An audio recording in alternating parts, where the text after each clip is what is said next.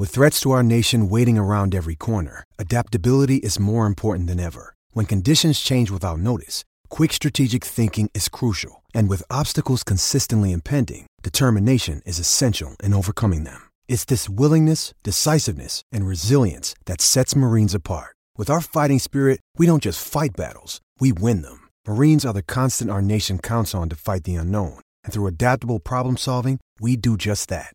Learn more at marines.com.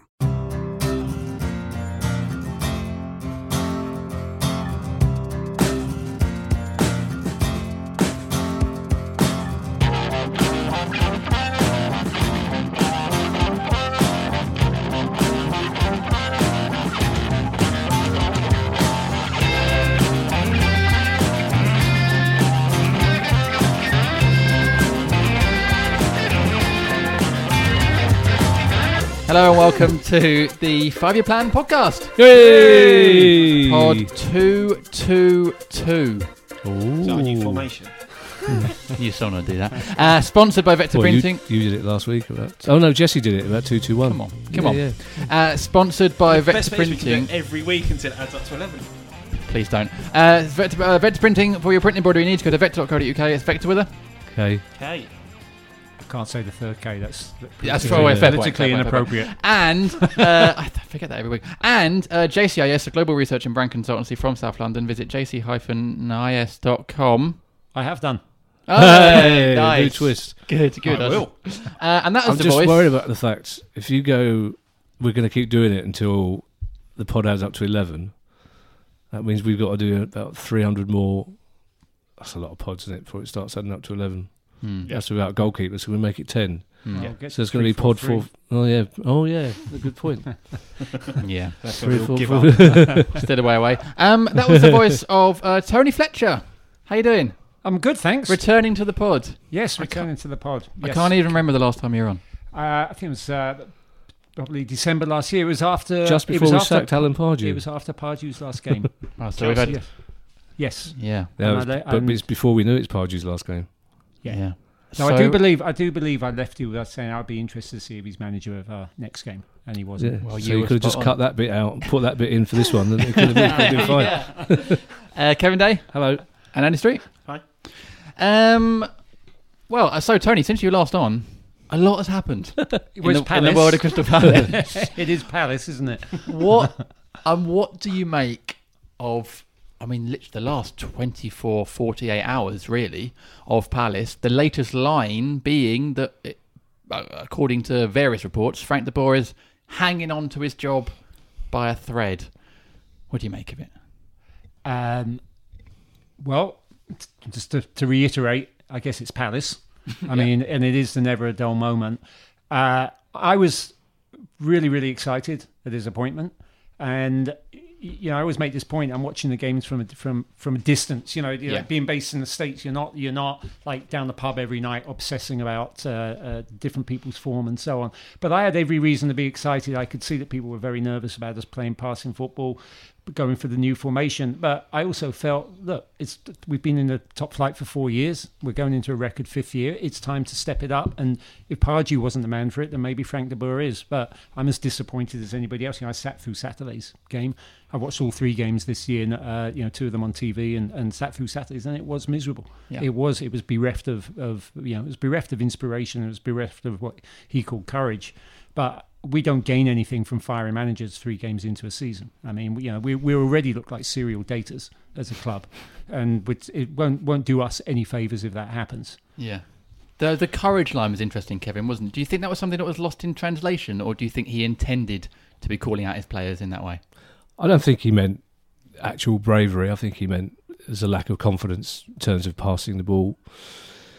You, I mean, we can we can argue, and we probably will till we're blue in the face about all sorts of things. We can't sack them. I- If if we we'll be a laughing stock if we sack Frank de Boer already. We really will. Who, who are we supposed to to attract to the club?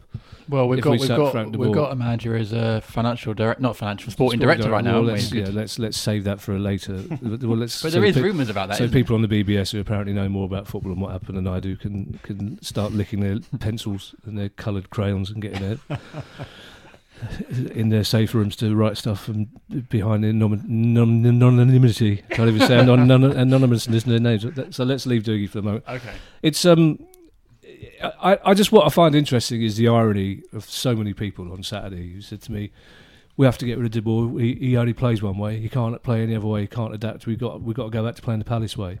What one way? We have to get a manager who will play the one way you want us to play." It comes back to what sort of club do we want to be? Do we want to keep hearing about people we won't stay up? Do we want to be a staying up club?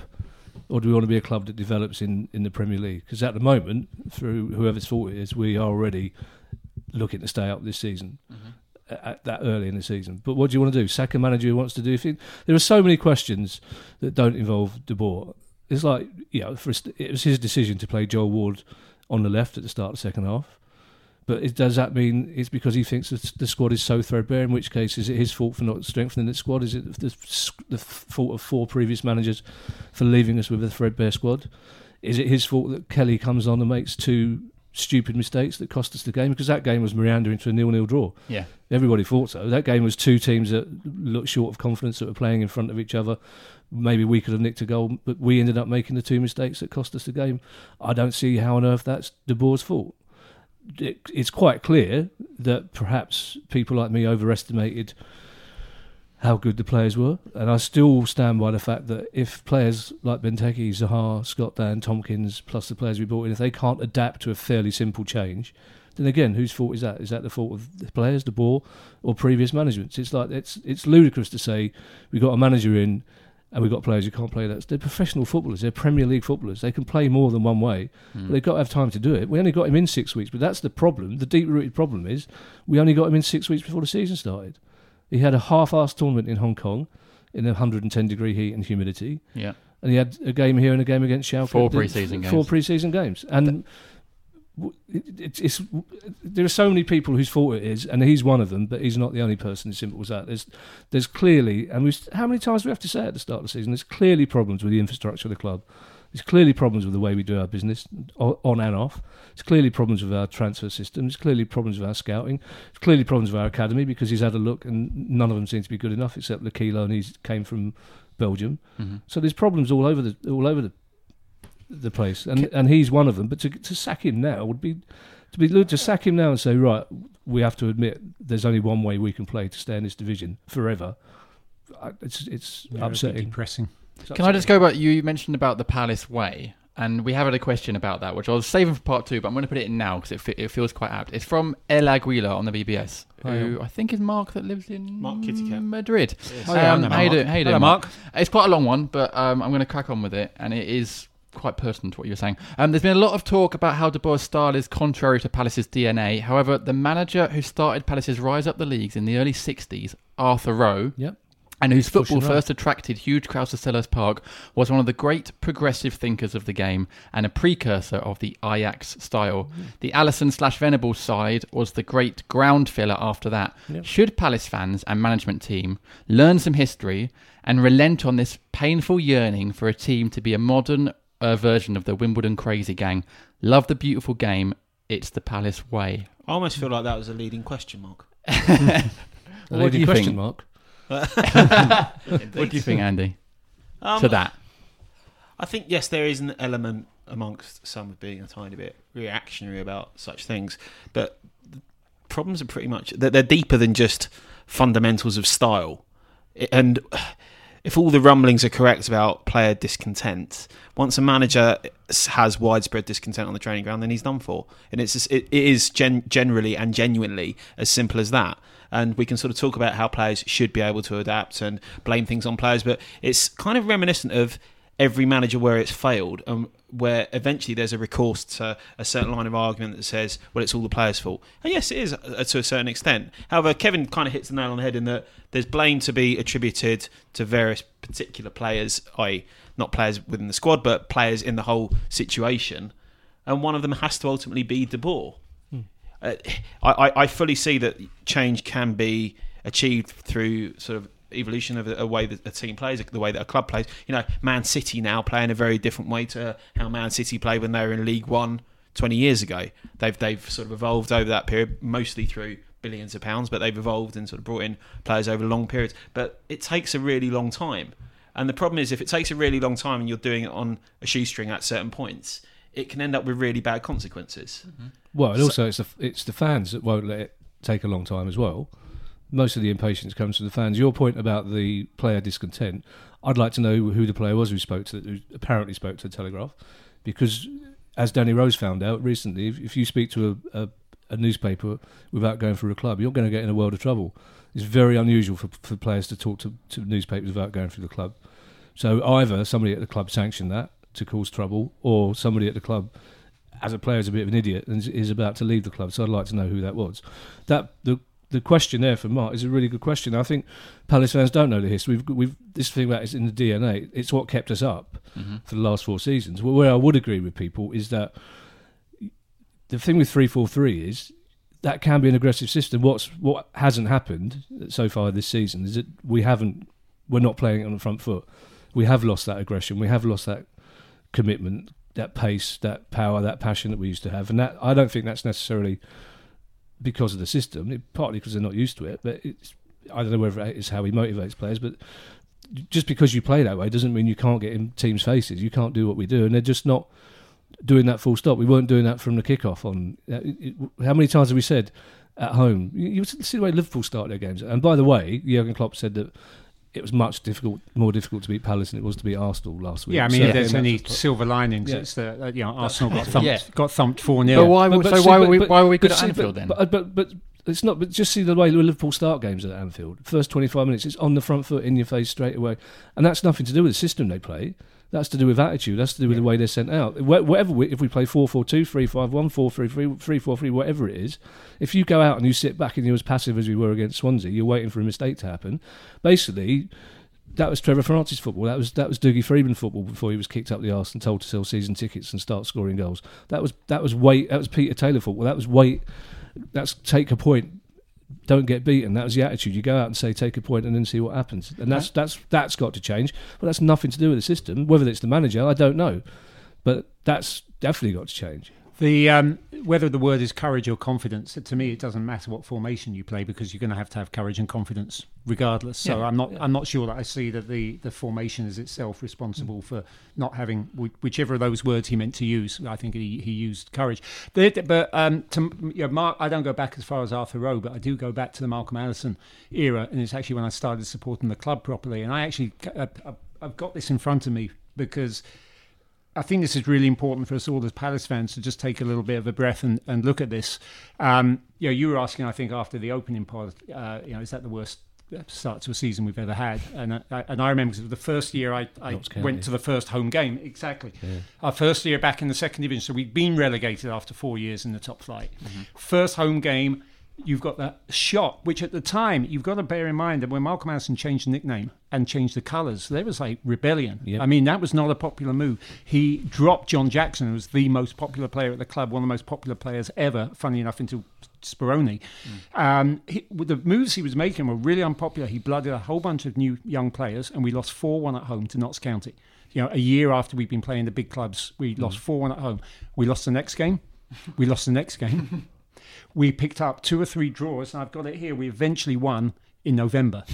Whoa. Now we actually now the bad news is that we went down that year to the third division. The kind of good news is once we won, we we actually kind of carried on winning, and uh, I think somewhere in the second half of the season, know, we would have finished in like fifth place if it was. You know, it's like a reversal of a Pardew year. But by halfway through the season, we were actually seeing the results. And we were all falling in love with the Malcolm Allison era. It, it was, but you know, it's something attached to that is it was more exciting. But I remember being at that first game, that Notts County game, and being, you know, I was very young, but being surrounded by people who were, you know, just utterly. I mean, they wanted to just kill the guy there and then. He, he changed everything, and now we know he changed it for the better. But it was very hard to deal with, and we did not win for you know for a while. Now we look back, and it's the Malcolm Allison Lounge, and it's Allison this and Allison that. Well, Frank Uh, won't get so- till November, will he? To Well, win also, but the first thing game. is- I don't as think well- he'll get to the Burnley match, frankly. I, I think I, I disagree. Well, I think uh, I've said and I'll stand by this. I think Sakho is the benchmark. I think if Sakho comes in, De Boer goes out basically. But I've bear in mind, we everybody said it took Allardyce eight games, yeah. admittedly halfway through a season, and then he bought, but he bought f- how many? He bought four players in. Yeah. Yeah, Spent a lot of money. Yep. De Boer, it seems, isn't being allowed to do that at the moment. not yet. Not yet. So We'll it- see in four days. if Allardyce gets eight games, and bef- you know we were getting worried, but we weren't getting angry, I don't see how De Boer doesn't get So why isn't De Boer getting that amount of time then? because because it's so big. It comes back to what I said last week. Reaction is the right word. It's not the reaction hasn't started since he came in. The reaction started before he came in. There's, there's a section of Palace fans who simply weren't ready to give him time. There's a section of Palace fans who simply go, "Well, it's not for the likes of us that f- that fancy foreign football." And do you think that would have been we- different if it was Dyche Yeah, of or course someone else? Or, Absolutely, yeah. I've, well, I, I- it's no because football fans are the same all over the place. If it was Dyche, there'd be people going, "What are we doing? We should have gone for De Boer. We should have gone for Pellegrino. We should have gone Yeah. for Marco Silva." It's, there's always going to be, but I do think it would be different if we'd gone for Dyche, yeah, because but also because Dyche would be playing a style of football that's recognisable to a lot of our a lot of our fans And our current squad. and our current squad. Yeah. Um, let's go back to what Andy just said about you don't think he's going to get to Burnley, which is the next game. So 11, Yep. you think he won't get time to even rectify what's happened? Do you think he's gone? I think he's gone. Uh, uh, if if players are briefing, or if the press is being briefed by someone connected with players that there's major discontent at a training ground, it's a matter of time. And you've got to look at the timings. The transfer window's just about to close, so there's other priorities right now. You would have thought, and I, I, it wouldn't surprise me if he's still gone by the Burnley match. But why? Just- but why? Why, We why on earth would you? Why, why on earth would you get rid of a manager if you're going to do it? They would have done it on Sunday to give it to give somebody else four days. Why on earth would you do that now? Why on earth would you bring a manager I in now? I we all know. We all know. We, we all know who it's going to be. So basically, what you're saying is Who's, wait, who's he going to be? It'd be Freedman. So what you're saying is, so which manager is going to join us now? The transfer window shut. There isn't a manager in the world you're going to you're going to attract to the club.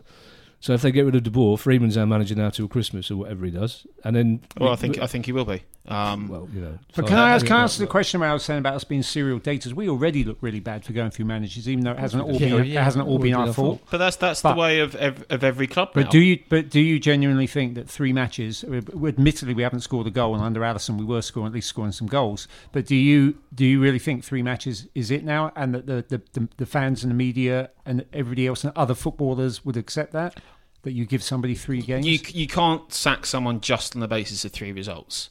That that is churlish. However, if those three results are in tandem with serial malaise within the club and hmm. serial discontent amongst your playing staff, and the club just hasn't taken to individuals, sometimes things don't work We out. don't know- we- and, and sometimes you've got to just bite the bullet early and say, "Look, this this is just not working." He's been there six weeks. The Liverpool performance, after the Liverpool performance, everyone saying that was really encouraging. yeah, including They this said pod. last week the Liverpool, the, the, And it was, well, it was. the Liverpool podcast that I did said that, that was a better Palace performance than the three games that we beat. And Jurgen Klopp said, it was, as I said, it was harder to beat Palace than it was to beat.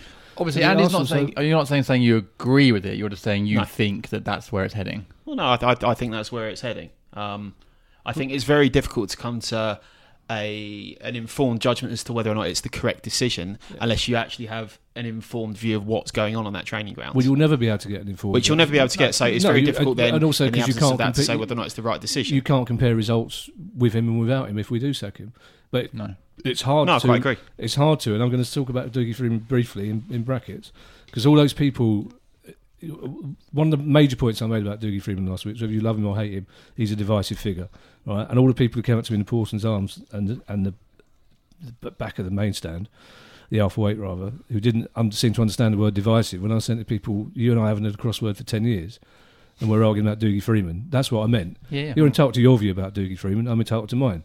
But that divisive figure was brought in, and you can only assume he was brought in as a backup plan in case De Boer didn't go wrong. And in, in that case, that's a level of panic that Oh, that doesn't we don't, mean we that don't know that. We no, don't we know don't that, know. do We, we? well, you can make assumptions though, because no one, uh, Dougie Freedman won't even give an interview to Palace TV. The timing, So- the so- timing is So, w- interesting. without Yeah. anybody telling us what his job is or why he's brought in at this time, then of course you're going to make assumptions. But So you're going to speculate, I- and that's, I- what that's what we'll do. and that's what we do. Of Yeah, course, that's so- what we Well, I do. would assume- I've- Yes, so go ahead. I, well, I would assume, given the remit of sporting directors, is generally to conduct transfer negotiations, to be involved in, in that side of things, more the business side of things. I would be surprised if he's not just doing that. I mean, yeah, but he's on the not, spot. He's on the he's in the building in case something in case there's a roller skate left at the bottom of the stairs from Frank de Boer comes Well, yeah, out but he's, of he's not, he's, not like- going to be, he's not going to be taking training. He's not going to be involved in conditioning of the players. yeah, he's but not he's going to be there, but involved he's- in but the he's- tactical side of things. Yes, but the he's sporting director yeah, is there he, to but he will oversee be. the staffing. No, Andy, you're being naive. You know full well that if De Boer is sacked, then Dougie Freedman will be the be taking the. Well, he'd be a caretaker. He'll be a caretaker manager, and it'll be until November, December. No, but I think you've got, to So se- it's you've got to separate Yeah. out those two issues. It, it can be the case that he may succeed De Boer if De Boer is given the heave ho and and is made boss on an interim basis, and it can also be the, the case at the same time that he was brought in to do a very different job with a very different remit. Uh, and then because he's he's within the organisation, that he, he's probably of the people there, you're not going to probably put Sammy Lee up to it because he's tried and not been up to doing that lead man job before, and who knows what Orlando Trustfull was like as a manager? I certainly don't. So you, that, that's why that will then make intuitive sense whether or not we like it or not, or whether or not we think he's a divisive figure. But I, I, I think you've still got to maintain some separation between, on the one hand, what he's been brought in to do, and on the other hand, what he maybe end, end up being made to do.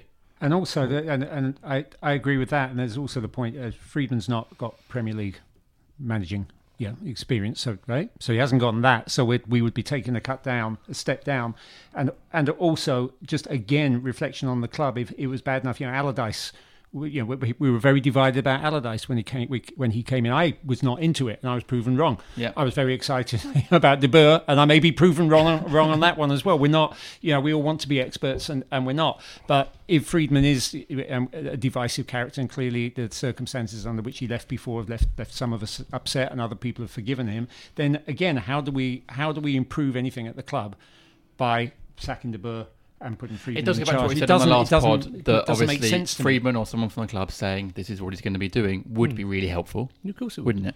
Um, Yeah, but th- that is irrelevant to whether or not he's doing the job that he needs to do, whether or not he's doing Well, a he's job. not, well, he's not doing the job he needs to do, is he? Because you know, apparently, according to the, the pro Dougie Freedman camp, he was brought in just to get the Oliver Burke thing ac- across the line, and the first thing he did was go to West Brom.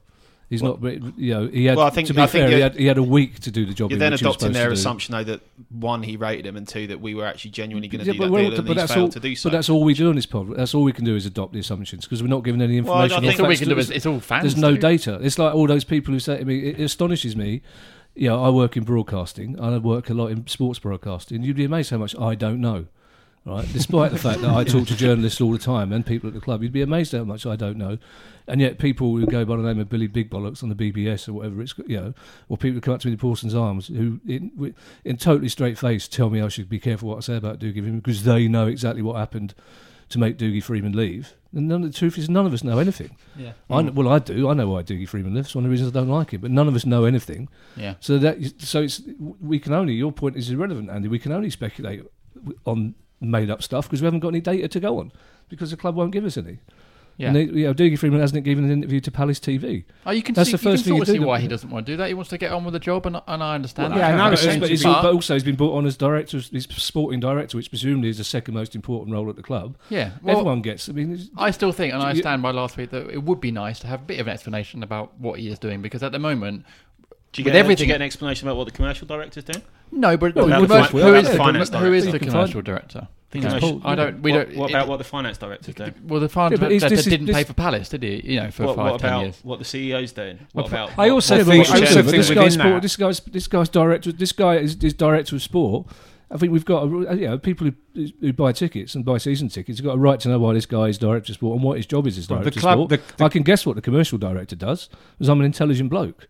Well, I we can, can I guess can what guess sport what I can guess do. what the, not, I- not really. Well, they're involved in oh. generally. They're involved Well, in transfers well, and not a so long-term far. composition of the squad. And they, Well, they not serve so as an far. intermediary, Yeah. a lot of them, between the manager, between Yeah. the mm. coach and the and the Right. club. uh, The and they might ownership. relieve the manager of work Yeah. and So, stuff, you uh, know, of- of- depending on of- what that is. I don't know yeah. what that is. And already we just had five minutes arguing about this non-divisive Shall figure. we? this Shall we move on from Dougie Freedman because we did talk about him a lot last week. Um, We have had a few questions on the board, and specifically uh, his backing from the board, from well, speaking of you know Freedman or the board financially. George Riddles Hi, George. Hi, George. and Mr. Stezza have both said the same sort of thing, and that is: Do you think Frank deserves all the stick when he is clearly not being backed financially? Well, But we don't know that according either, to, do exactly, we? According to Street Law, we don't know that, do we? For all we know, he might have been offered a million, eight, eight hundred million quid, and he said, "I don't want it, thank you very much."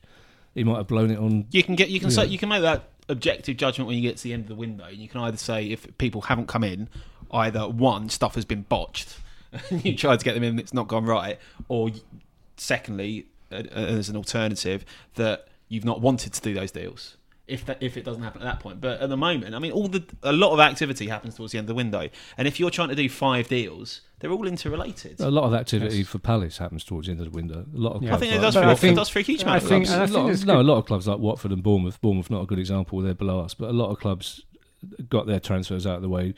Uh, Man United always tried to get their transfer business done in, in June.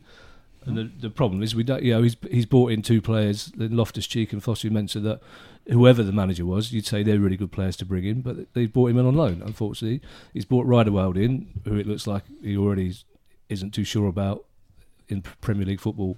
Early days, though, Early yeah, Yeah. I mean it's slightly odd that you know Van Aanholt going off and it wasn't even Schlupp that came on. It was you know so clearly there are players that he doesn't trust. You think there are gaps in the squad, but every Palace fan talking about transfer. The only transfer they're talking about is Sakho. Hmm. If De Boer Yeah. get if De Boer brings Sakho in, right, even though I'm still convinced he doesn't want to, and I'm still convinced if Sakho comes in, De Boer will probably go out. But if De Boer brings Sakho in, ninety percent of the Palace fans will stop moaning for two weeks. They'll go, "Oh, he's done what we want," because that's that's what a lot of the argument is about. It's about Sakho. So do you think that transfer would, would be seen as a way of either De Boer or the board sort of placating Palace Yeah, fans? of course it would. Because I don't think De Boer wants him. And the, but the fact is, you have to ask questions about why that transfer is still going on two days before the window break. Because we know we all know that he's agreed personal terms. We know, well, according to the uh, Liverpool Echo, who are normally a good uh, sounding board for Liverpool uh, facts, we Mhm. know that the club have agreed a deal that with add-ons, etc., etc., Yeah. adds up to somewhere between 25 and 30 million quid. We know he wants to come to Palace. We know apparently Palace is desperate for him to come. So why is the deal not happening? According to Dom Fifield mm. today Yeah. from the Guardian, the add-ons are being negotiated. So that and is I a also, I also think if it if it is true that it's 20 million rising to 30 million, I mean, when when did 10 million become nothing? You know, when Yeah. did it become a drop in the bucket? That's an enormous amount of money that could buy us other players. So I don't I don't actually see why Steve Parish should just be handing over a blank check to Liverpool. I mean, well, you know, is they it because obviously we're in this situation now? Is it after three games not winning? Do you think that forces his hand? I think it probably has forced forced his hand, but they they've also got to watch the, the bottom line. I was I was saying before we started the pod. Listen, I would be totally happy if the Sakho deal doesn't happen and we get in a, a goalkeeper and, a, and a, another striker. Uh, you know, I obviously suspect if we were going to, we'd have heard some rumours about it, but I, and and you know some some shoring up at the back as well. Liverpool are much bullish. happier with that. Liverpool are bullish negotiators. Though people need to Yes. accept that they were bullish negotiators with Benteke. Yeah. They've been bullish with Coutinho. They were bullish with Keita. Yeah, yeah. They just they they adopt very aggressive approaches, and that's entirely their prerogative. But if they're going to do that, then sometimes it will drive a deal later. It did with Benteke. Everyone has now I'll- seems, I'll- seems to have forgotten that Benteke didn't come in at the very start of the season. We had to wait a few games, and we started with I think I've probably said this on every pod we've done since June, and I'll say I'll say it again. What what I've been told by several journalists. That, do you really? If Sam if Sam Allardyce was our manager, he would have been with us by June. Simple as that. We'd, we'd, whatever it took, we would have signed Sakho in June if Allardyce was still our manager. So it's- Well, despite Well, Liverpool's, you yeah, know, we aggressive would have paid, tactics. we would have paid for it. We would, we would have put if Allardyce well, even it, if it had taken thirty million cash at that point. yeah. I'm going to I've play. got no, I've got no doubt about it because we, we have got that money. Whatever Steve Parish, he, he drops his hints about financial fair play from time to time, which again is something that needs to be Mm-hmm. clarified. Although according to Street, he, he doesn't have to do that because we're only fans. But it's it's that, of course that deal would have been done because Allardyce would have made it. Allardyce would have said, "Well, I want him. That's the one transfer I want. I want it done now. And if it's not, I'll walk. Simple as that." And that, and I don't see how any Palace fan can't believe that. He would have been a Palace player by now if But- Allardyce was still our manager. So there's only one reason he's not. It's because the board doesn't fancy him. But can I throw that? Can I also throw that the other way because you know obviously the reality is it's Allardyce who walked. I mean he left the Yeah. club, but, and and for what seemed to be perfectly honourable reasons.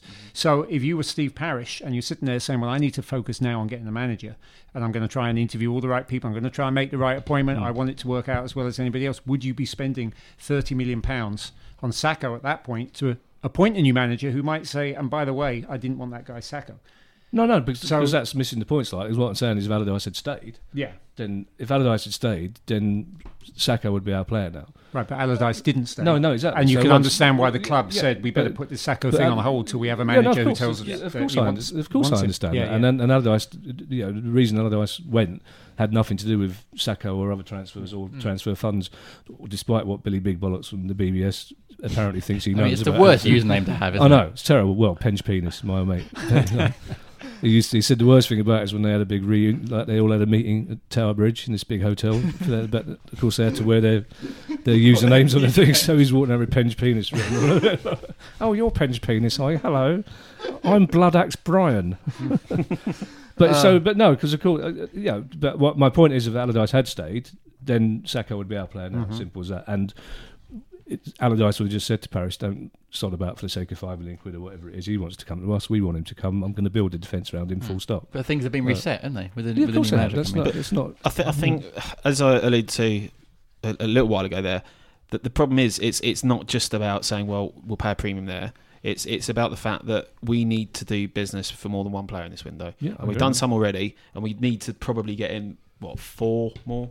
You, you probably want five, frankly, and that five million quid. I, I know that we would say, well, just pay it, or some people would say just pay it. I, I personally wouldn't, but I, I, I get that some people do say that.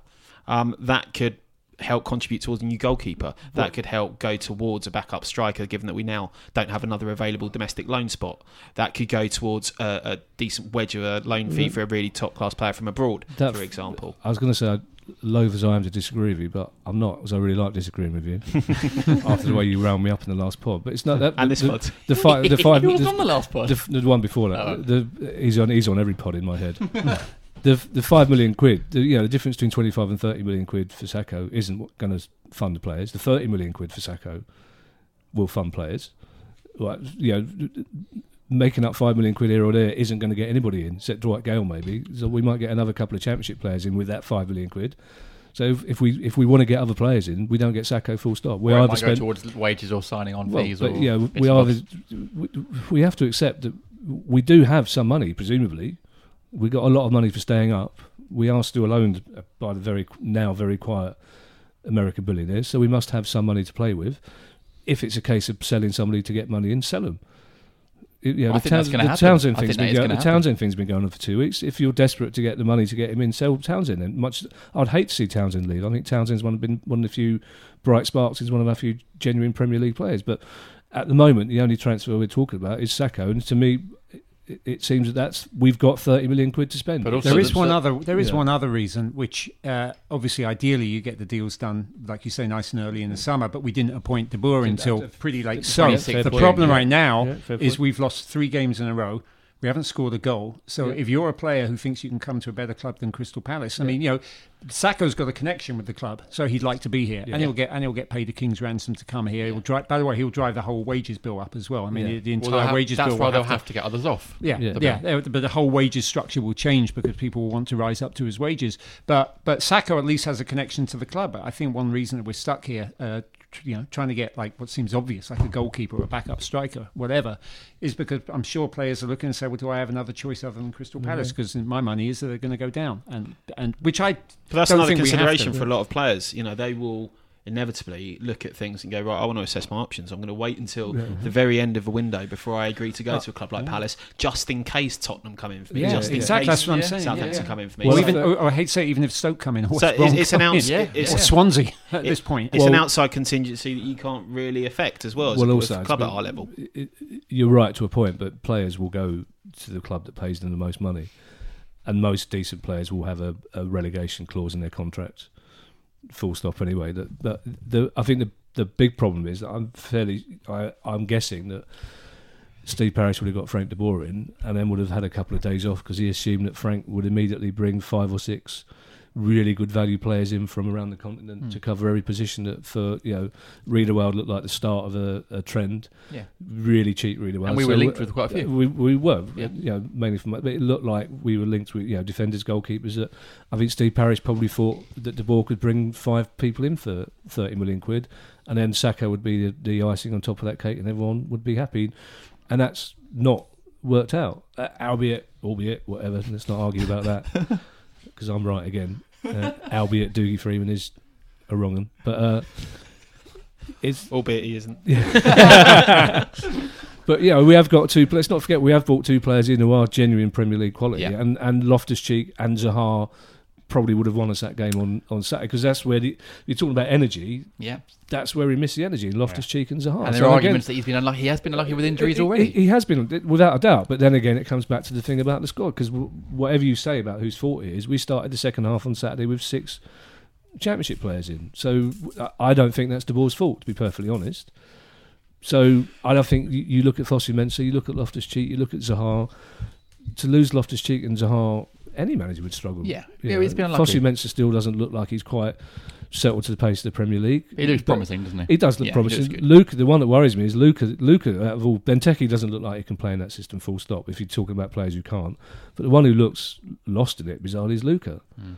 He really doesn't look like he wants to play in that situation, which is why I'm, I'm amazed that he hasn't put him back in, in the centre back. But does this not looked come back offensive. to the fact that yes, there are contexts there con- contexts there that aren't De Boer's fault, like the Yeah, fact that it is an absolutely, yeah. unbalanced squad. But in spite of that, he's decided to play in a certain way that does neutralise some of the better mm. players. You know, if you're playing Luka all of a sudden now, not in that berth just in front of the back four, mm. just sweeping up, but asking him either to be in the back four or to play a far more advanced role, that's not playing to Luka Milivojević's his strength. If you're not p- trying to play the direct balls down the flanks to get crosses into Benteke, he's the best aerial player in the Premier League. You're not playing to Benteke's strengths. And I mm. see, you know, the argument that if we were a very developed club who'd not just been in the league for five years, but been there for ten, and you had a really balanced squad, you could make these tweaks. You could say, look, what what we're going to do now is do something a bit ambitious and ship out Benteke for say 35 million quid and bring in someone who can play in a completely different way. But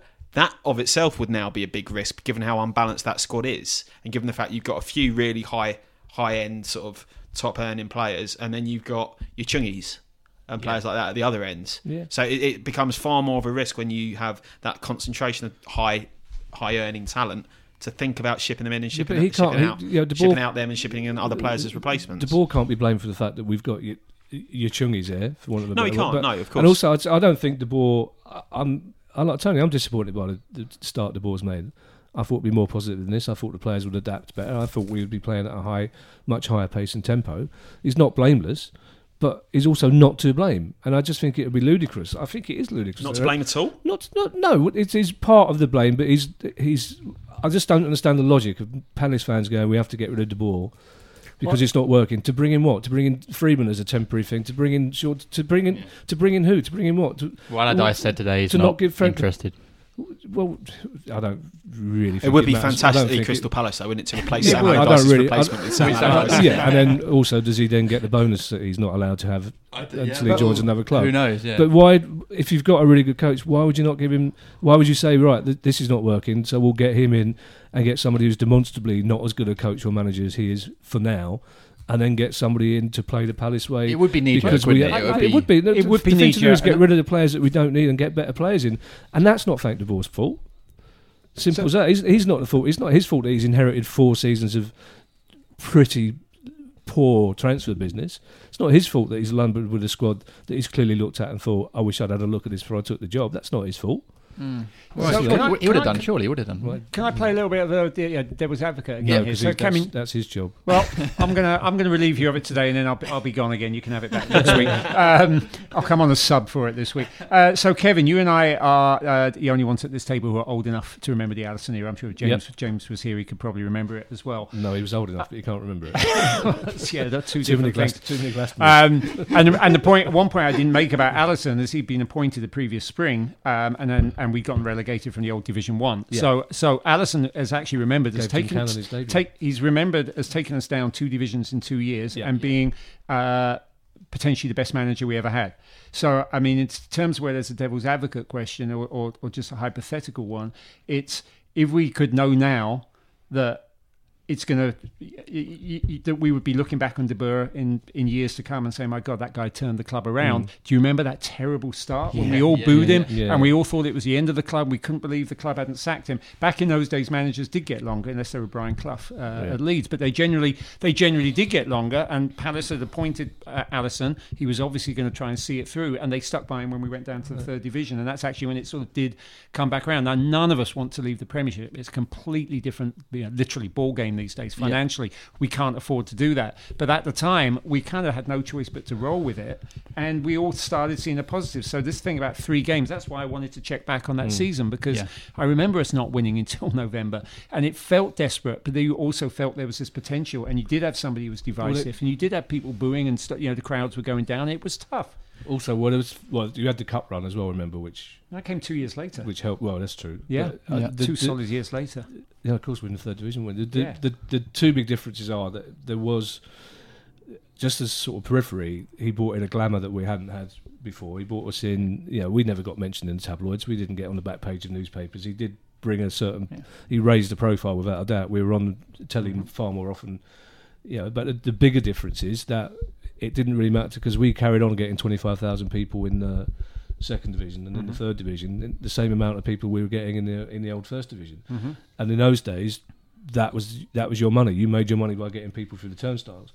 That was the big difference. So in a sense, it didn't really matter. Yeah, of course you wanted to be in the first division, but the difference wasn't that great because we were a huge team in the third division. We took five thousand fans. Yeah, we did. it. We and it was did. an exciting time to be. And it, our income wasn't affected, which is why they could could stick with Allison longer, and also because it was clear that he was making demonstrable change. Now, the trouble is the short term.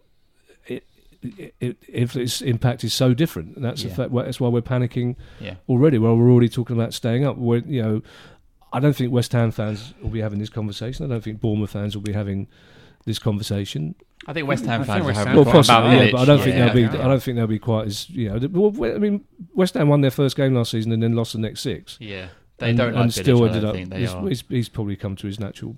I'm, But this I'm is he- after two and a half years of Bilić. He's not after three games of exactly. Bilić. I'm feeling. like, I'm you feeling. I'm feeling comparisons between or similarities between uh, Allison and De Boer. Aside from the hat, I feel like there was. You know, maybe we could look back in in, in years to come. and be Like serious? Well, in terms of no, Well, in, in what I'm terms of- saying is, when, when No, we in terms of- started, in when we terms of- started that yeah. season, it was considered a complete disaster. That four-one drubbing at home was every bit as bad as losing to newly promoted Huddersfield. In Yeah. many ways, it was worse because we were the big club going down. That was meant to be a home victory. like, Easy. like the Luton He- game. yeah, in he put out- Absolutely, yeah, and everyone was. I five. remember, I remember that game, and everyone was really excited, and everyone thought we're going to walk this division. yeah, You know, we're going to be the big uh, team, and, and and it also didn't help because Allison also brought in nicknames for players. He brought in the, Yeah. the car with the rollers on it. He brought in all sorts of. I mean, Allison was not yeah. forgiven for probably a whole season for dropping John Jackson, Yeah. and he brought in, if I remember, Paul Hammond. Paul Hammond, yeah. It you know, I mean, he, you know, he he was literally just dropping the old players, bringing in twenty-year-olds. Yeah. Yeah. I think David Swindlehurst played his first game Yeah, out yeah. in that that Well, Notts that's what County De Boer's game. doing. He wants Yeah, to lower the, the the age as well. I've, I've got. To, I've got to stop this right here. I've got to So stop I'm just right here. I'm just saying that some of us. Malcolm Allison was charismatic, uh, a footballing pioneer and visionary at times,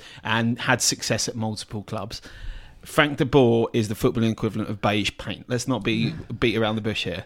Oh, he doesn't have the charisma. He, he's he's won the league. He's won the league in a in, in, in a country where Steve McClaren's won the league, and where frankly you could parachute in JD and he did a pretty good job with Ajax. So uh, Yeah, he it- you know you could you, wrong you, you could have, you could have made the same that. arguments in favour of, of Steve Kember at the start of his Yeah, yeah. tenure when when we started losing matches at the start of the season where we went up in the playoffs and said, well we're losing loads of matches here, but you know he, he's linked with Old Palace, he's got charisma, and he'll turn it around eventually. Lots of managers don't turn it around. well, but they I have to it's be a given valid, the time it, it's to a, turn it's it a valid argument in terms of a, not a revolution in playing style, but it's a valid argument in terms of we had had four very dogged years of resistance in Mm. the in the first division, and we were it was even more skin of the teeth. And the reason people were so upset by John Jackson is he was Player of the Year four seasons running, and without Yeah. a doubt kept us in yeah. Yeah. in those in the first division. So but it, it was never fun in the first division. Wait a minute, I you mean don't- Palace dropped a four-time Player of the Yeah. Year Yeah, goalkeeper? so- so He it's was always like They dropped, they yeah, dropped yeah. the most Loved the fans, much to the always chagrin lessons of of mystery. Palace But, but. Malcolm Allison Yeah. did did try and change the way we played football. He did try. He, he brought much more width into it, widened the pitch. He brought you know out and out wingers in, and eventually three or four seasons later, it did. So you know, he are we saying that we need to get Franco Fedora? And he's Well, getting well, a as long as he does- P45. Can I, guys? We need to wrap up part one Yes. there because there's been a very long part one, but a very interesting and uh, lots of debate in there. Briefly, question from Ollie Dubb. Hi, I need a really brief answer on this. And I go to Tony first. Will Frank de Boer last 85 days? Which of course is as long as he lasted. now, or Which is as long as he was at Inter. What's I'm, he gonna, I'm going to assume from his first day. So today is day 64. Uh, I I think he will. Okay, Kevin. I don't think he's about to be sacked. But will he last 85 days? Yes. That's 21 days from now. Yeah. So that's three weeks from now. So that's two. Get that's that's Burnley and Southampton. Yeah. what day won't won't? 64. He'll be gone by day 74. 10 days time. Okay, Well, right. why, I don't see again if he's gonna if he's gonna be gone. Why not be gone? now? I don't get. Let's we, we Yeah. that. Let's take a break. Um, after the break, we have got more questions uh, from our listeners. about the third kit. Have you got any questions about the third kit? Oh God, I really hope so. It's really divisive, though. right, we'll see you in a bit.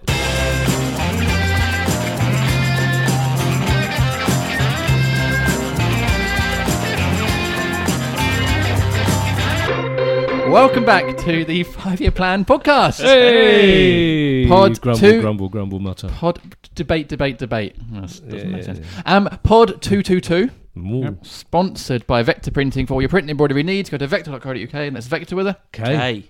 And JCIS, the global research and brand consultancy from South London. Visit jc-is.com. I will, I will, I will, I will. Oh, That's my nice. impression of Endicott. Yeah, it's quite nice. Oh, was it? Yeah, it was Yeah. good. It wasn't quite as gravelly. It's more like Father Ted. Oh, thanks.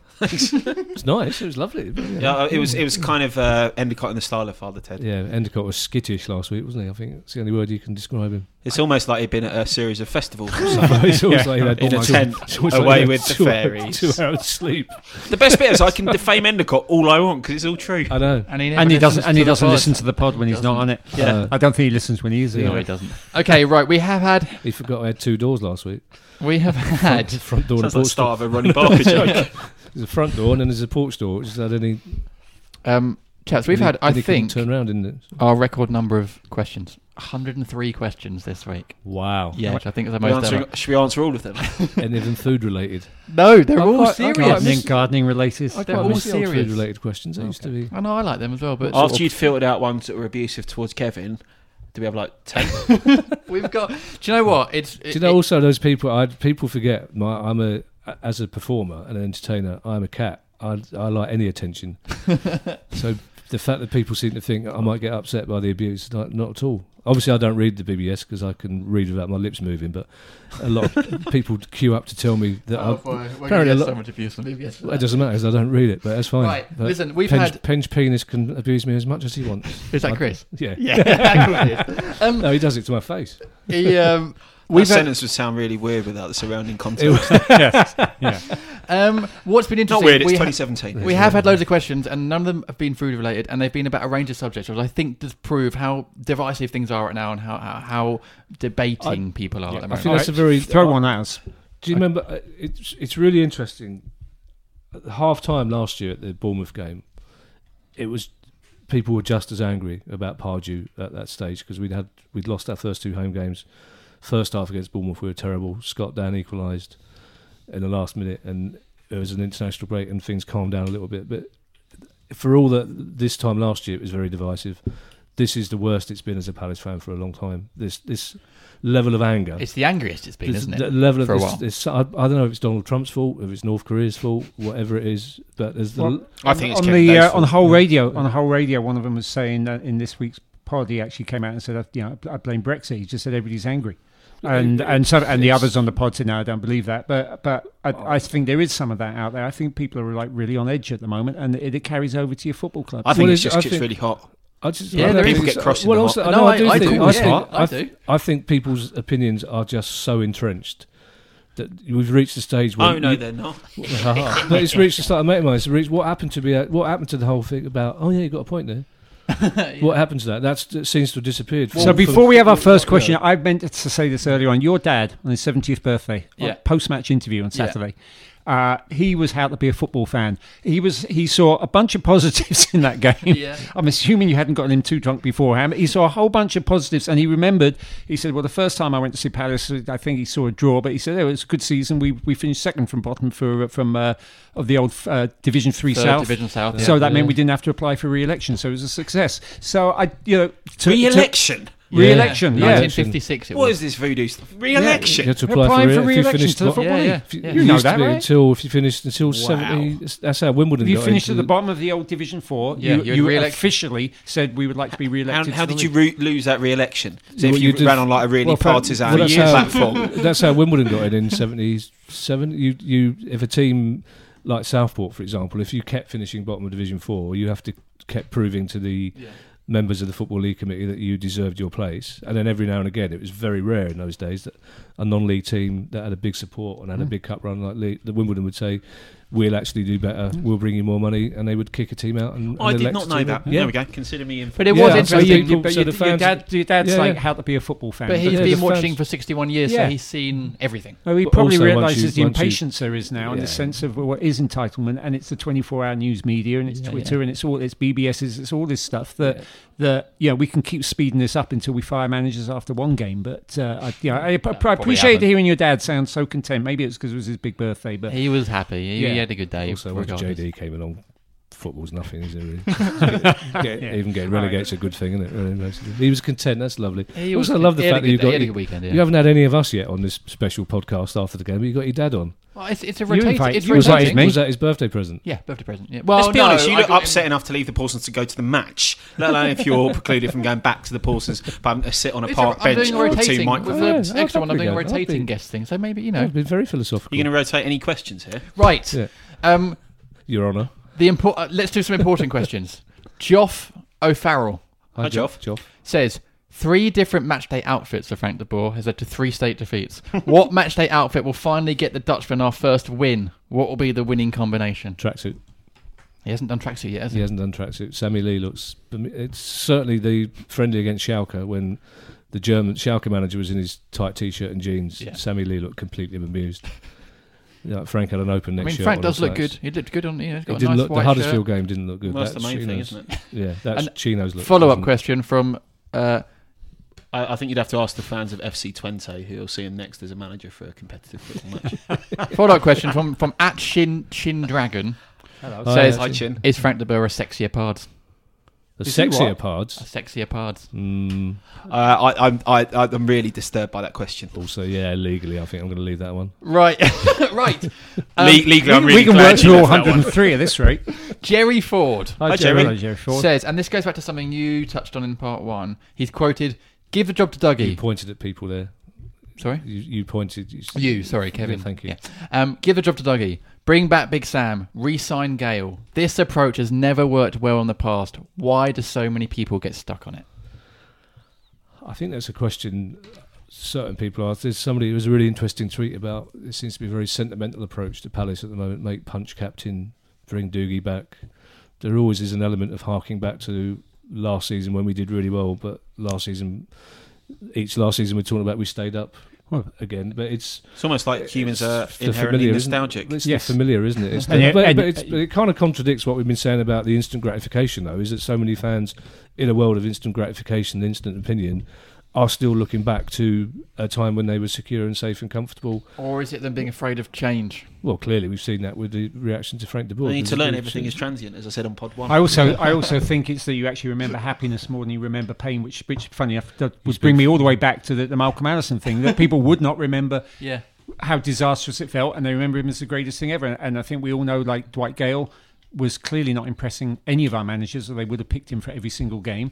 And yes, he's did great with Newcastle last year. He looks like he's been offloaded In the this, this year. Yeah. in the Yeah, yeah, championship. yeah, yeah. So I'm not sure that anything is Glenn gained. Murray, I don't same. think anything's gained by going back. But the one, the one No. thing I will say in all of this is people move on, and sometimes they come back. Sometimes people would leave, and they, they come back and say, "Look, I made a mistake in leaving." And uh, and I don't think there's anything inherently wrong in bringing somebody back if they want to come back. If you make a massive habit of it, then you know to that question, I'm not sure a ton of good comes from it. But now and then, now and then, players can come back, managers can come back. It can work. Worked out. out okay. Wilf. Yeah, Yeah. Yeah, yeah. Well, Some Yeah. players, yeah. But it is interesting that a lot of Palace fans immediately go back to, well, we have to get Allardyce back. That's there's a it's there's there's you an can see why, can't you? Well, it's a slightly but- limiting but- factor of him they going, I've just been to Hawaii. I I want to know. stay on holiday. I don't want a job. Yeah. But a lot of these were probably the same Palace fans who, four weeks into his tenure, are going, "What are we doing with Allardyce? Let's get rid of Allardyce." It's like people. Oh, he's not coming it. back, so they need He's to, not they coming need back. to grow up. No, and well, also- I don't. I wouldn't. You He's can't not. rule anything out with Palace. Lo- the the simple fact that he says he's not coming back True. is neither here nor But I there. think Tony think- touched on it earlier as well. Like we have to learn. The most recent manager was Allardyce, and we have to learn from the fact that it took him eight weeks to to change it to change the system or to, to get the players fit or do whatever he did. We have to apply that to our most recent manager, surely. Yeah, I fully agree. But also, you have to perhaps ask the question we have kept asking: Is it why is it taking new managers so long? You know, why is the infrastructure not there? Where it seems at Southampton, for example, at Watford, for example, with all their chopping and changing every year, that managers are walking into a system that's set in stone and seems to work, so they don't have the same upheaval. Whereas every time we get a new manager, it's complete upheaval, and we end up saying out loud, and I get in trouble for it. Maybe this will be the manager that's is here for three years and puts the infrastructure into place. Because it seems to me quite clearly that there is no Well, Th- that there is point, no infrastructure. The Palace man- new managers aren't coming in saying, "Great, we've got something to build on." They're coming in and going, "Right, we'll have to start again." okay. Well, on that point, Which we is why I don't had think there's any logic in getting rid of De Boer, so we can start again. Unless Andy's right and it's like we've only been five weeks, so we might as well get rid of him now. we've had again. a lot of questions on not. that subject, including from from Sun A. Hi, Son A. Hi, son. Again, just sending He's one great. Question. really just one good this question. year. Um, Neil Grace Oh, no. Hi, Neil. and Neil. Matt Devois. Hi, Matt. So they sent in a joint uh, question. No, but they sent similar No, questions. and Matt's, I've got not- time Matt's to read very them all good. out. Matt sends good questions. Matt's is the longest, which Yeah, I'm going to good, long paraphrase. questions, Yeah. And he says, "Has the time come for for the focus to be on Parish and the board?" And then he done a bit longer. About Uh, what in particular? Okay, fine, I'll read it. Fifth season in the top flight, and the last game we ended with four or five players that are only good enough for the championship, which what Kevin said earlier, and have one Premier League quality striker at the club. If half your team is championship quality, pretty soon you'll find yourself in the championship. You can't keep appointing managers, then not backing them. And Neil Grace has gone even further and said, Why does Parish get a free ride from the majority He's not getting a free ride. He is not getting a free ride. Not not right now. He's not. I don't think he's ever gotten a free ride. I think he's coming again in the world of Twitter and so on. He's coming for abuse of the kind that nobody who who decided to put in their, their own money to save a football club should ever have to come in for. All of them have, and the abuse he's getting right now. And and I yeah I did listen to the the one other Palace pod. I'm not saying that, I'm not actually saying that they're sticking up for him, but they're sticking up for him because of the abuse he's getting. He is not getting a free ride. The knives are out Well, for him. dead. The knives pod. are out for him, and and look, say They say are what his you pod. sorry. They are his pod, basically. No, but look, look. So all right, He goes well, on there more than ours. but Say say he does yeah, someone else as well you you can have complaints about about how the club is right now, but you should not be able to complain about the fact that we had we had people who put their hands into their pockets and saved this Yeah, football yeah, club yeah. and have run it, and we are in our fifth season in the Premiership, and no other club owners have ever delivered that for us. So you know. Is he getting a free ride? Well, we should actually be saying at this point, "Hey, we're really glad to have this fifth year, and we'd like to be able to support you and back you as as you hopefully make all the right decisions." I agree Yeah. with Tony. I mean, the, the, the, fact is, he's always going to be the focal point of any criticisms about you know, transfer policy, infrastructure. Uh, you know, it's, it's it's always hard to know how deeply he's involved in all those things. You assume at times he has been, but now you would like to hope that we're a big enough club to have people, sporting directors, for example, to do those things for him. But yes, of course, he will always be the person that gets the the, the stick, and and undeservedly. But again, you know, Jason Puncheon in that brilliant interview he did for us at the end of last season talked about these are the heady days for Palace fans. You know, we're about to go into our fifth season in the Premier League, and we've got Frank de Boer as manager. Would you ever imagine that to be the case? And he'd go, no, we wouldn't. But we would imagine that if any club could nose it up, Yes, then it would, it would be us. That's Yeah. basically Yeah. what's happened. And I think the I think the, the the the tweet that's I think struck most with me over the weekend, and there are many many, was the one that said you only have to look at Sunderland. You can't, and it's very eloquently put. I can't remember who it was, but he said you can't keep swirling around the plug hole. Eventually, you're going to go down. And it, again, for whatever the reasons are, and we can't put our finger on what the reasons are, there are a myriad of factors. But again, it looks like we've got another season of swirling down the plug hole, and eventually, you you will go down until something changes. Now, whether that again, now I think We might not. no, it might not, but and I, no, I don't think we will go down because I think No, I mean, we, we might not swirl. Like, we well, might yeah, no, I know. I genuinely don't think we'll go down, but it's very interesting that Tony raised a point about Malcolm Allison, basically, because it, it comes back to that sort of. We, that's exactly what happened for Palace for a long, long time, and eventually we did, and we we came back up. But the times were so different then Yeah.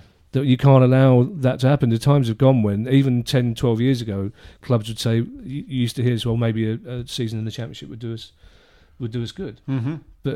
What club Yeah. what club owner in the Premier League now would say to fans, well, maybe a season in the Championship would do us good? you wouldn't No, you wouldn't none, dare none of them. you wouldn't dream of saying it. We have a question Yeah. from Declan McD18 who said ex- that exact point. What's that? Hi, Do you Declan. see relegation as solely negative? Yes. Yeah, F- it's- Unfortunately, financially, Actually, no, yes, no, no. because- Uh, it'd be uh, e- quicker to get a pint in the Paulsons. no, the Paul- Paulsons is fine, but the half a weight.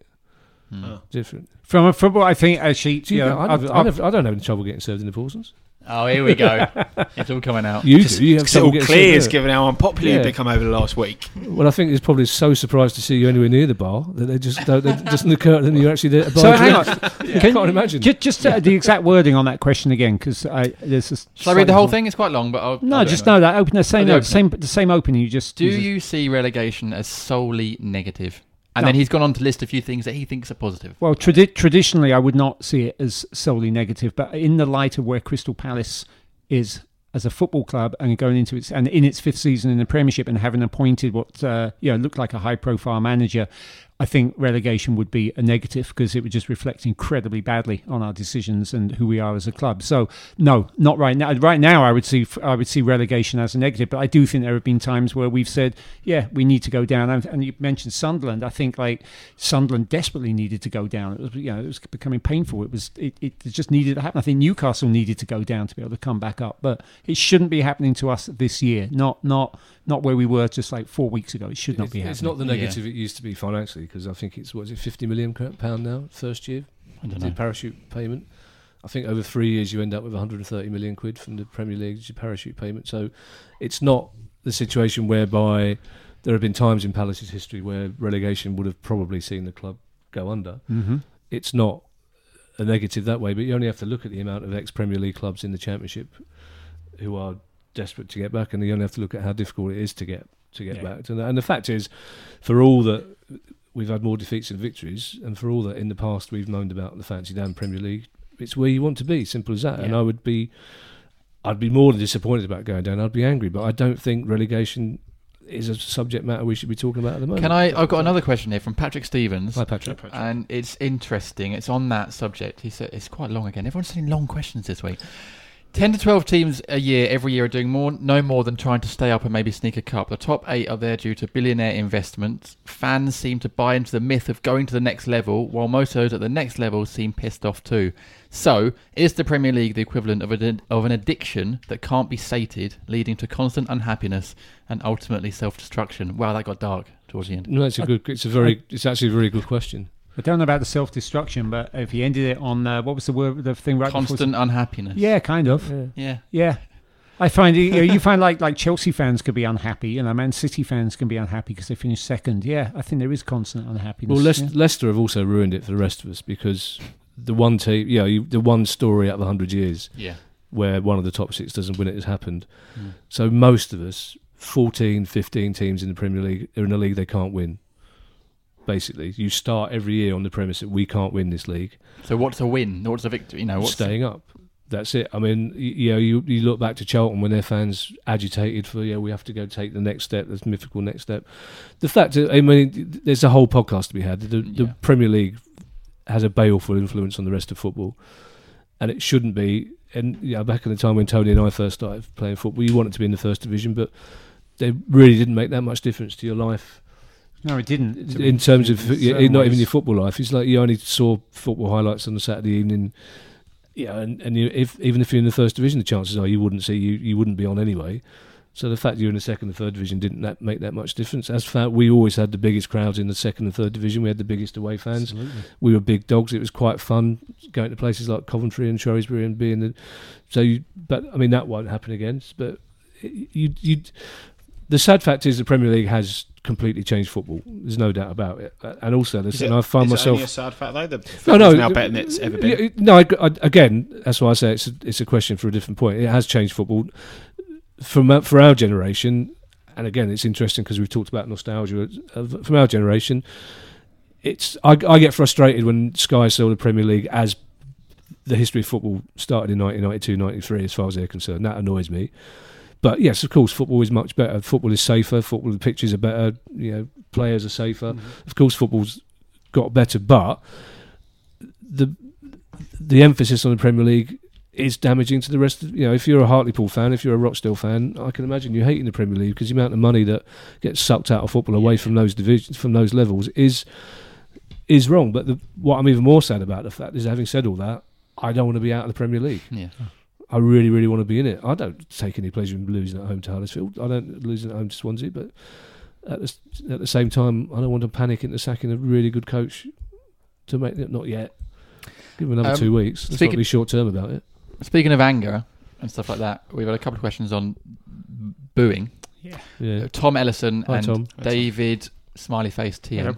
Hi, Hi, David. Tom and David, hello. Um, Tom has said, are our, are our fans as mindless as every other club? Booing on Saturday at nil nil, which was half. No, it wasn't nil nil. It was, There was a moment. One, it there was a- one nil. no, Or there was, was a, was there there? was a moment after about half an hour when there was a misplaced pass. Okay. And then when uh, there was one one of our few forward moves ended up with them keeping the ball but going backwards, and people started booing. Okay. I have to say, I thought I thought the fans at the end were remarkably restrained. yeah.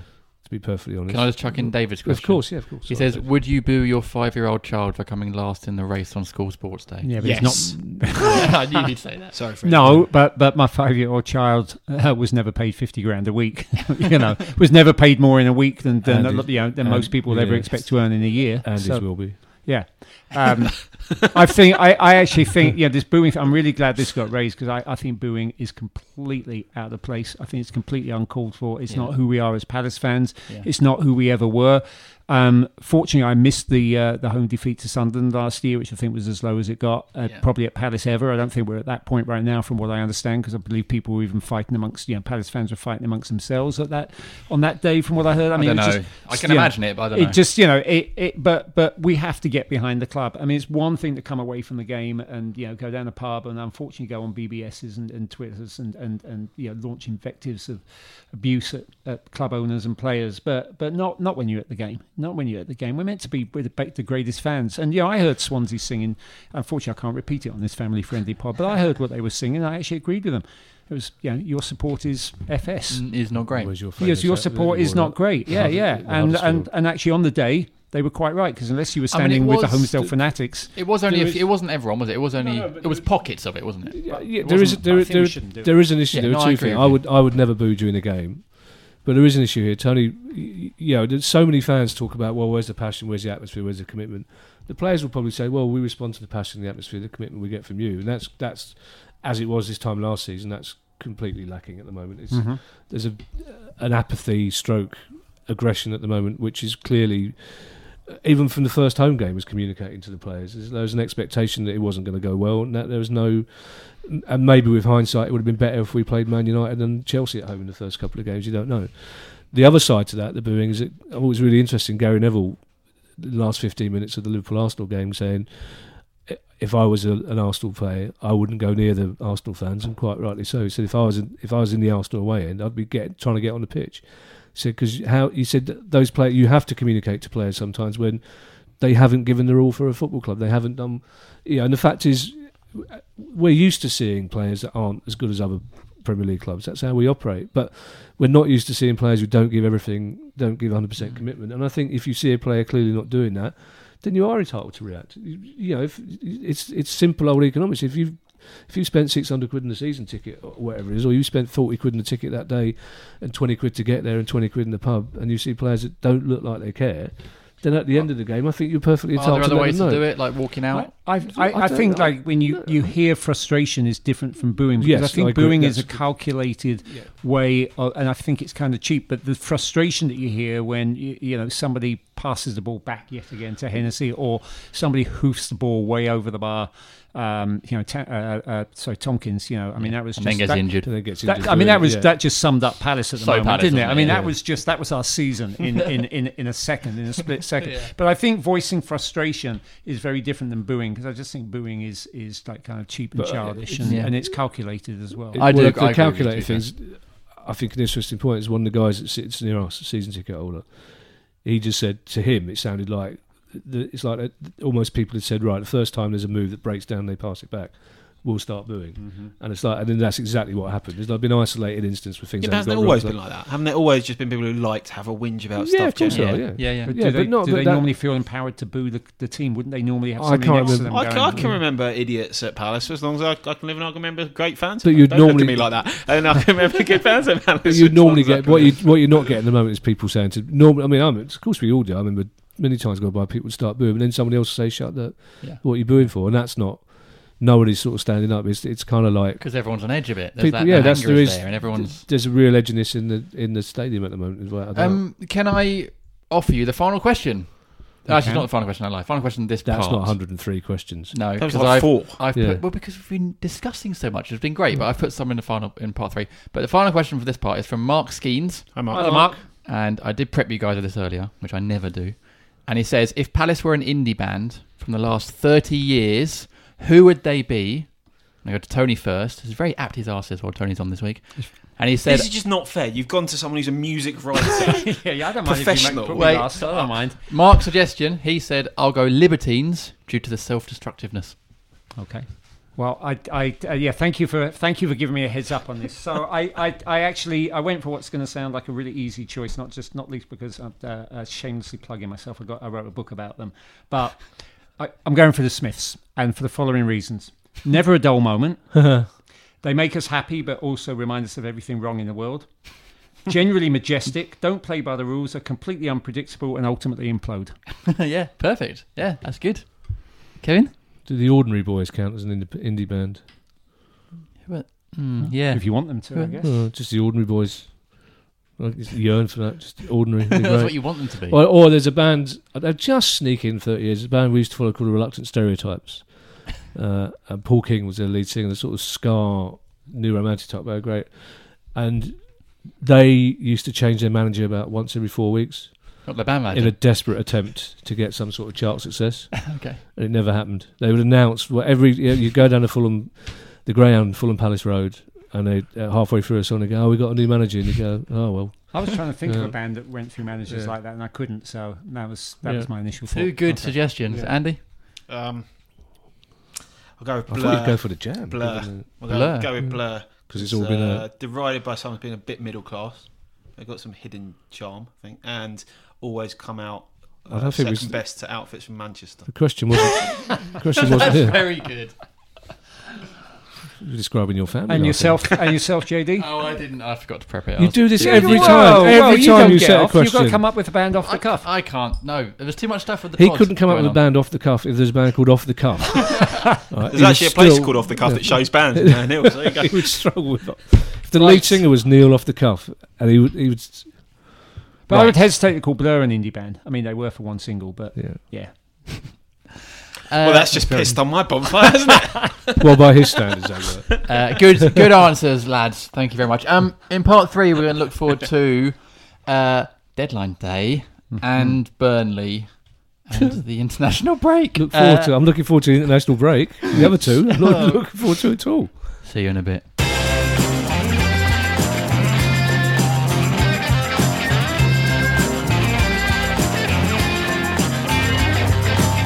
Welcome back to the Five Year Plan podcast. Hello. Hey. Right, yeah, I will. Yeah, We've done okay. Yeah, We're two, still two, two. Ah. 222 is the number of the pod, sponsored by Vector Printing. For all your print embroidery needs, go to vector.co.uk. It's Vector with it. Hey. And JCIS, the global research and brand consultancy from South London. Visit jc-is.com. Yeah, I will. Hmm? Yeah, I thought it was- Yeah. it was your turn, wasn't it? Was it my time? I didn't Yeah, know. I it didn't was. know we did it until. I didn't know it's hierarchical No, like it's that. not, but just felt oh, whatever. I would say that 222, of course, is a third the number of the beast, but the number of the beast is actually 665. But there you are. I'm not even going to go into it, Tony. We just don't. Know. Okay. Um, we've had so in the Jeez, next. Somebody needs to Google things. It's like, what, happens, what happened to osmosis and learning things by osmosis? Uh, I don't know. It's a chemical. F- oh, never mind. Right. Um, Off the cuffist. Please stop talking. Um, And it took you 222 podcasts to say that. Sounds like our honeymoon. so Not our honeymoon. the next my game. honeymoon. the next no, no, anyway. the next game. Yeah, is you're massively Burnley. out of JD's league. The next game. The next game is Burnley. Yeah. Before Way. that, we've got the international break, and before that, we've got deadline day. Um, we have touched on transfers a bit, and obviously, this pod will be out of date in two days, but there will be people listening to it probably on deadline day, I'd imagine. And we've had a few questions. One of them is from Ben Allen, Hi, Hi, Ben. Ben. Ben. who- and I imagine he's on holiday or very rich. I don't know, but he says, "Do I leave the pool area to get Wi-Fi and follow deadline day?" Could be in a pub playing pool. Could be. You Yeah. could get a good data plan. You wouldn't have to worry about it. Nice. True. Yeah, Yeah. very true. Sounds like John Curran. That's JCIS. He'll be going, yeah, finally, we got a guest who understands. Yeah, somebody Um, who actually will. Wow. okay. Uh, if, okay. Um, in a similar vein, Mark Skeens has Hi, done Mark. another que- Hi, Mark. two questions from Mark this week. He said, "Can Andy say Hennessy is world class, and I'd hate to lose him in case anyone from Newcastle was listening." I mean, I just don't think it's all that likely that someone from Newcastle is listening. Have we got fans of other clubs listening? Well, he was linked with Swansea and Newcastle over the weekend, wasn't he? Is say it in Welsh. Uh, I, I, I very much think Newcastle should sign Wayne Hennessy. Wow, good. Um, okay, That was almost the final straw for me. When that, I mean, I know it's Kelly's error, but Hennessy's reaction was so It was Yeah, week. we didn't was touch on that. It Yeah, it was it so- standing still, wasn't it? And I I only Standing saw it. still watching. I, I, Yeah. It took me a few replays to see, but Scott Dann trying to play the offside trap as he Yes. went through Oh, as well, that and, and it, was not, it was like a catalogue of errors Yeah. from Palace players. It's kind of one of those dem- like those videos that you imagine they show as a demonstration in like UEFA B courses Yeah. Yes. on how not to defend the set piece, and you have to like spot the errors of what they're doing wrong. And yet, bizarrely, people like Scott Dann, so he doesn't get any criticism. Um, Well, yeah, he no, was it's- warranted then, definitely. Yeah. but yeah. Um, transfers. We did touch on them earlier. Pasta Pocket Oh, Hello, Pastor. has said, "Would you sell Andros Townsend for 27 million?" We talked about him earlier, but we didn't quote the price. 27 million is what's been suggested. If it was to finance better players, y- yes, but I would be very disappointed if we lose him to Stoke or West Brom or Leicester. I think that would be the opposite of a statement of intent. I mean, Townsend, second part of last season, we all praised his attitude and his ability, but he's he is a Premier League quality footballer. He was everybody's player of the match on uh, Yeah. on on Saturday. He always Although- works hard, doesn't he? Yeah, Yeah. well, and he was. I mean, he, he definitely. I saw a couple of newspapers. I think he was with with with uh, the FYP. You know, with um, I think you said he was on your your your reporting. But I also want to just say, you know, watching that replay of uh, him putting the ball just wide. And you know the keeper was kind of outstretched, and I watched that a couple of times and thought it could have gone in. And I guess maybe it was Liverpool Arsenal I was watching. It was one of the other games where you see the difference between hmm. a player who puts it six inches outside the Yeah. post and somebody who puts it six Yeah, yeah. inches inside. And you know, he was energetic. He was our best player, but those shots need to be on target. And yeah, they, they they need to be. And if we could get somebody who could actually make sure it was always six inches inside the post, there'd be more chance of us getting a goal.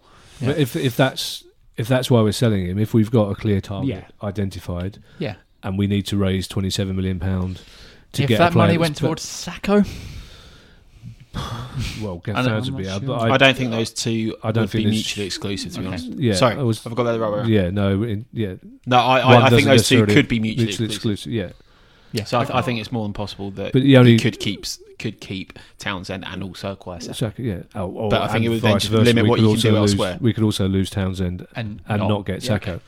Because the trouble is we don't. It That'd be look quite fun to observe on Twitter, wouldn't it? well. It doesn't. look Oh, forward to that. The meltdown would be brilliant. It doesn't look like a cohesive plan, and again, it comes back to communication because a lot of other clubs would say, "Look, I'm really sorry about this, but our finances are such that we want to bring player A in, but we have to sell player B." And you'd go, "Well, that's disappointing, but thanks for telling us." Yeah. But we we generally don't know. We don't know if Andros Townsend is unsettled and wants to leave and thinks his England career would be better suited by going to Leicester or West Brom or Stoke. We don't know if he's being uh, got off the wage bill. We don't know what's that. It would be a shame it, when it comes back to where we started from in this pod about having championship players. It would be a shame if we sold.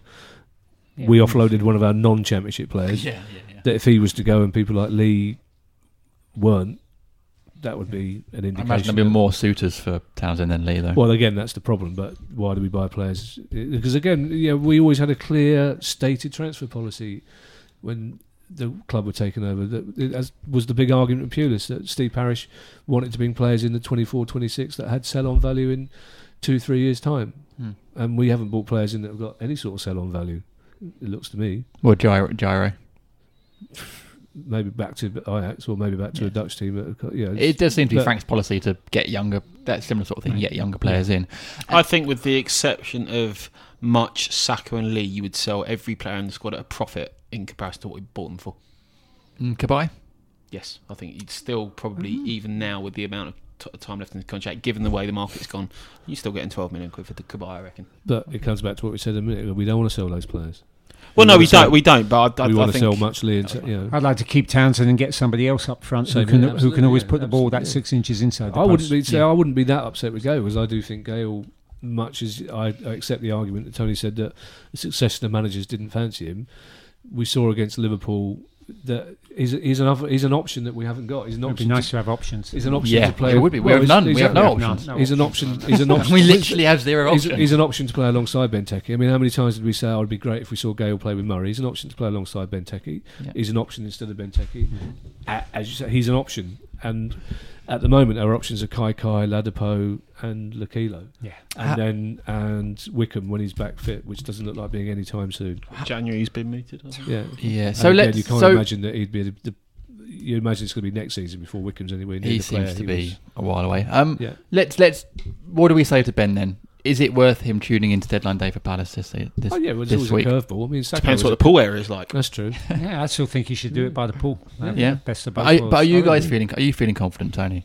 Because About we what? need about about Good turn- getting enough players. No. And- No, No, funny, funny enough, I'm almost feeling more confident about being able to turn the season around than the the, the deadline. I, I'm just surprised because it's it seems it seems to me that there there would be rumours.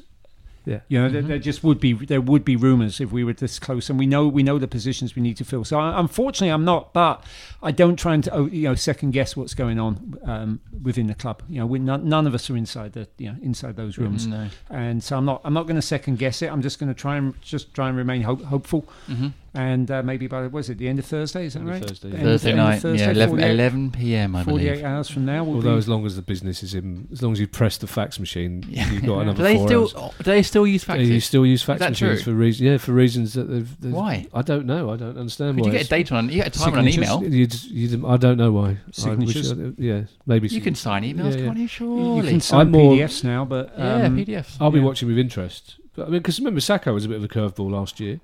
It was only really a rumor Yeah. the day before and on the day. Well, last, uh, really, even but- January is because we were, yeah, play, we were playing. Sorry, like in January. Sorry, we were playing game. We were playing at Bournemouth. Yeah, Yeah, so, there- so there we wasn't much attention on it we because we, expected Townsend to go.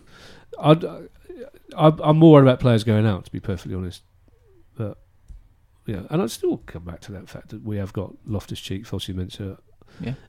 Under any if if they were bought in on deadline day, you'd be going. That's two good bits of business. and they have been good. You so know, we they've have both already done good. that. But you would we, again. The interesting thing is, of course, that we keep saying we have to strengthen the squad, but the fans aren't interested in squad players. All the fans are interested in is big headline marquee names. That's, that's a very interesting point Yeah, that I can't if- believe it's taken us an hour and a half to get to. If, yeah. well, it's, you know, if De Boer and That's Parish go, we've, we've we've brought, we've brought these five players in. One's from Gillingham, one's from Enschede, once, but they're all good squad players. We go, oh, really? Is that? But Yeah. if you go, we've bought one player for thirty million quid. Everyone Yeah. goes, oh, we're a big team, hooray! That's very true. Look at us Yeah. being a big big team. And you'd be happier money. with four or five squad players. No, ironically, I'd probably go, where's that? where's that bit? It depends who they are, but again, uh, y- y- you know, fans will never be happy if if we were to look to say, I don't know if QPR, you know, Fulham have got young players, QPR got young players. If in the old days you would take those players on without even thinking about it because there was no risk, but now there's a risk attached to every single player you you take in, and especially for the money that and it's, people the, pay for. it's not just the money; it's the wages as well because Yeah. everyone's demanding huge wages. So it's like, Well, we will be obviously um, tweeting and covering deadline day on Thursday, so follow the FYP on we? Twitter. Yeah, FYP He will will be be. Oh, you will? definitely. Oh, Oh, oh, yeah, okay. so definitely JG follow us on be. Twitter. what's Um, happening to London? Who's doing London today? Then or No, I'll be doing that. It'll be someone else in FYP. I'll Oh. be doing football. Yeah. Um, let's Don't look at me. They can't afford me. Let's be wasting money. Let's move on to Burnley away. Well, actually, briefly before that, international break. Frank said after the game at the weekend. Why don't we do Burnley away at the next pod, which we'll No, certainly well, do the after next the pod won't be window. till after Burnley, surely. Really? What if we buy five really good players? We have to have a pod about them. might, oh, might want to do one about Frank de Boer leaving as well. Maybe we we'll can't. do There's it. no point previewing Burnley when half the team haven't even been bought yet. In that case, And the let's, manager's going to be different. Yeah. let's, let's not preview Burnley then, but let's preview the break because so then Frank's. we'll- we'll- this is my two-word preview for Burnley. The we Burnley haven't game. got there yet. Freedman out. There's my two-word preview. Okay, well, let's end on this then, because Frank said on Saturday that the international break is perfect timing. He's very happy with the, with the international break coming up. You can go to Holland for two weeks. That's why. Do you agree with him, I'd Tony? have been, yeah, it's a great time to ha- have a break when you put your first win on the on, the- on the board. Yeah. if we'd uh, won on Saturday, I would say that's absolutely great. We get a nice level of confidence, can keep working, get get some relief from the fans, and I actually I, I kind of go the other way. I think it's two weeks of everybody being like really really tense, and the deadline day doesn't help. And and uh, no, I don't think it helps him. I don't think it helps us. It, it may it may allow him to think he can he can really get it together. Maybe somebody will get over their injury, but. Uh, I, I think we, know, the international break is a lot better when you've actually won a game and you go Mhm. into the break confident. Also, I don't know how many of our players are going to be missing. How many's be able to work with? Yeah, I don't think it'd be many actually, will it? No. Cabaye's not been called up. Uh, who else we got as international? Fosu-Mensah got Benteke. called up for. Benteke has, Holland. yeah. Fossey Fosu-Mensah's got been called up. didn't he? Yeah, Loftus Cheek, Milivojević. Loftus Cheek on 21s, although he's injured, so. I think it probably Luka. does. Luka, yeah. I think if we if we'd won on Saturday, people would be going, "Oh, typical." The momentum's stopped now. There's an international Can break. you get momentum after one win? yeah. Yeah. No, fair point, probably. not, albeit, but uh, I I think I imagine he would be quite pleased. I think he's probably pleased that we've got an away game next as well, Yeah. and hopefully he'll be looking. To, maybe Zaha will be back. Certainly Loftus Cheek. You'd hope isn't injured. Hmm. May have two or three players, and it might be close to the sort of team that he wants. And I think I think if the next game was at Selhurst Park this Saturday, Mm. I think things would be pretty hairy and unpleasant. So I think I'm quite pleased. As, I'm quite pleased as a break. Andy. Well, I'm always pleased as a break. Okay. Good. Thanks, mate. That's Um, okay. Well, what, do you, what else do you want me to say? Would you agree with what these guys are saying? Well, I'm amazed you said that. I listening, haven't. was I he? haven't- was no, It was, I, I, I, I was listening. Um, I don't think it's really all that relevant, frankly. I'm amazed. We're, we're going to have a new word- manager by then, I would have thought, and uh, there's going to be about four, So I- four, think- four- I four new players in. I So think somebody should make a bet with Andy. He seems to have some inside track. I've got Um, absolutely no inside track. He's very good at implying that he has an inside Yeah. track. It's a legal trick. I just explicitly said not- I have no inside Ju- track. no, but you imply you do. Juries fall for it all the time. Yeah. So Um, that would be amazing if we, you know, if we were to be, if we were to sack De Boer Thursday morning and then bring four new players in, you would have to go. Something's going here. Definitely, something's going wrong here, isn't it? Yeah. Yeah, I, it, the timing. You can't imagine. You have that- to give them the window, surely. You can't imagine the reason that players aren't coming in is Frank De Boer. No. There aren't. Which players are going to go? Oh, say, I'm I don't want to work with Frank De Boer. I would ask: Are you are you so confident you would put? And I'm not I'm not offering to match you, but would you put a hefty bet down? On, on Uh, bear in mind, I, I, I quite often done? lose bets, like on a periodic basis. Yeah. well, have so you, got, I- I- gone into the bookies? I, yet? I have what on this specific issue. Yeah. So Yes, in the same way that I bet on uh, uh, Sean Dyche to be our next manager. Yeah. Okay. Yeah. So uh, it's, co- it's a pretty solid track record. Only because you look like him, I, I object to that. Tony. Can An upside down Sean Dyche, perhaps, but can I just what, when you come to talking about money with him? You're a, you're an author. I'm a comedian. He's a lawyer. Yeah. We can't compete. No, I know. That's why I Don't- said I don't- wasn't going to match you. Don't match him. Don't even begin I to wanted start. to know. I wanted to know. Don't if you- start doing that. We'll lose that competition.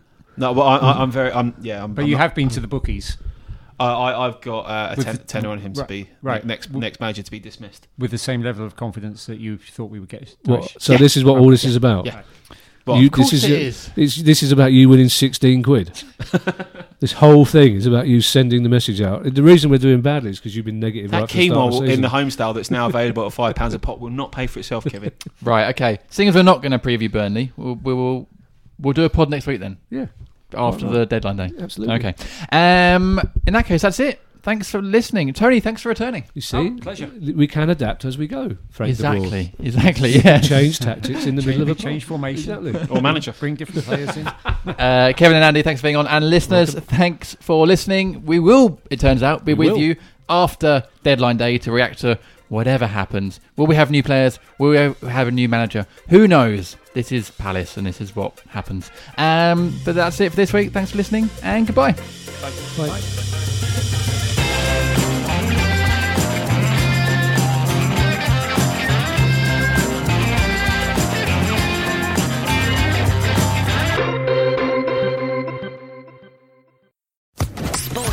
Podcast Network.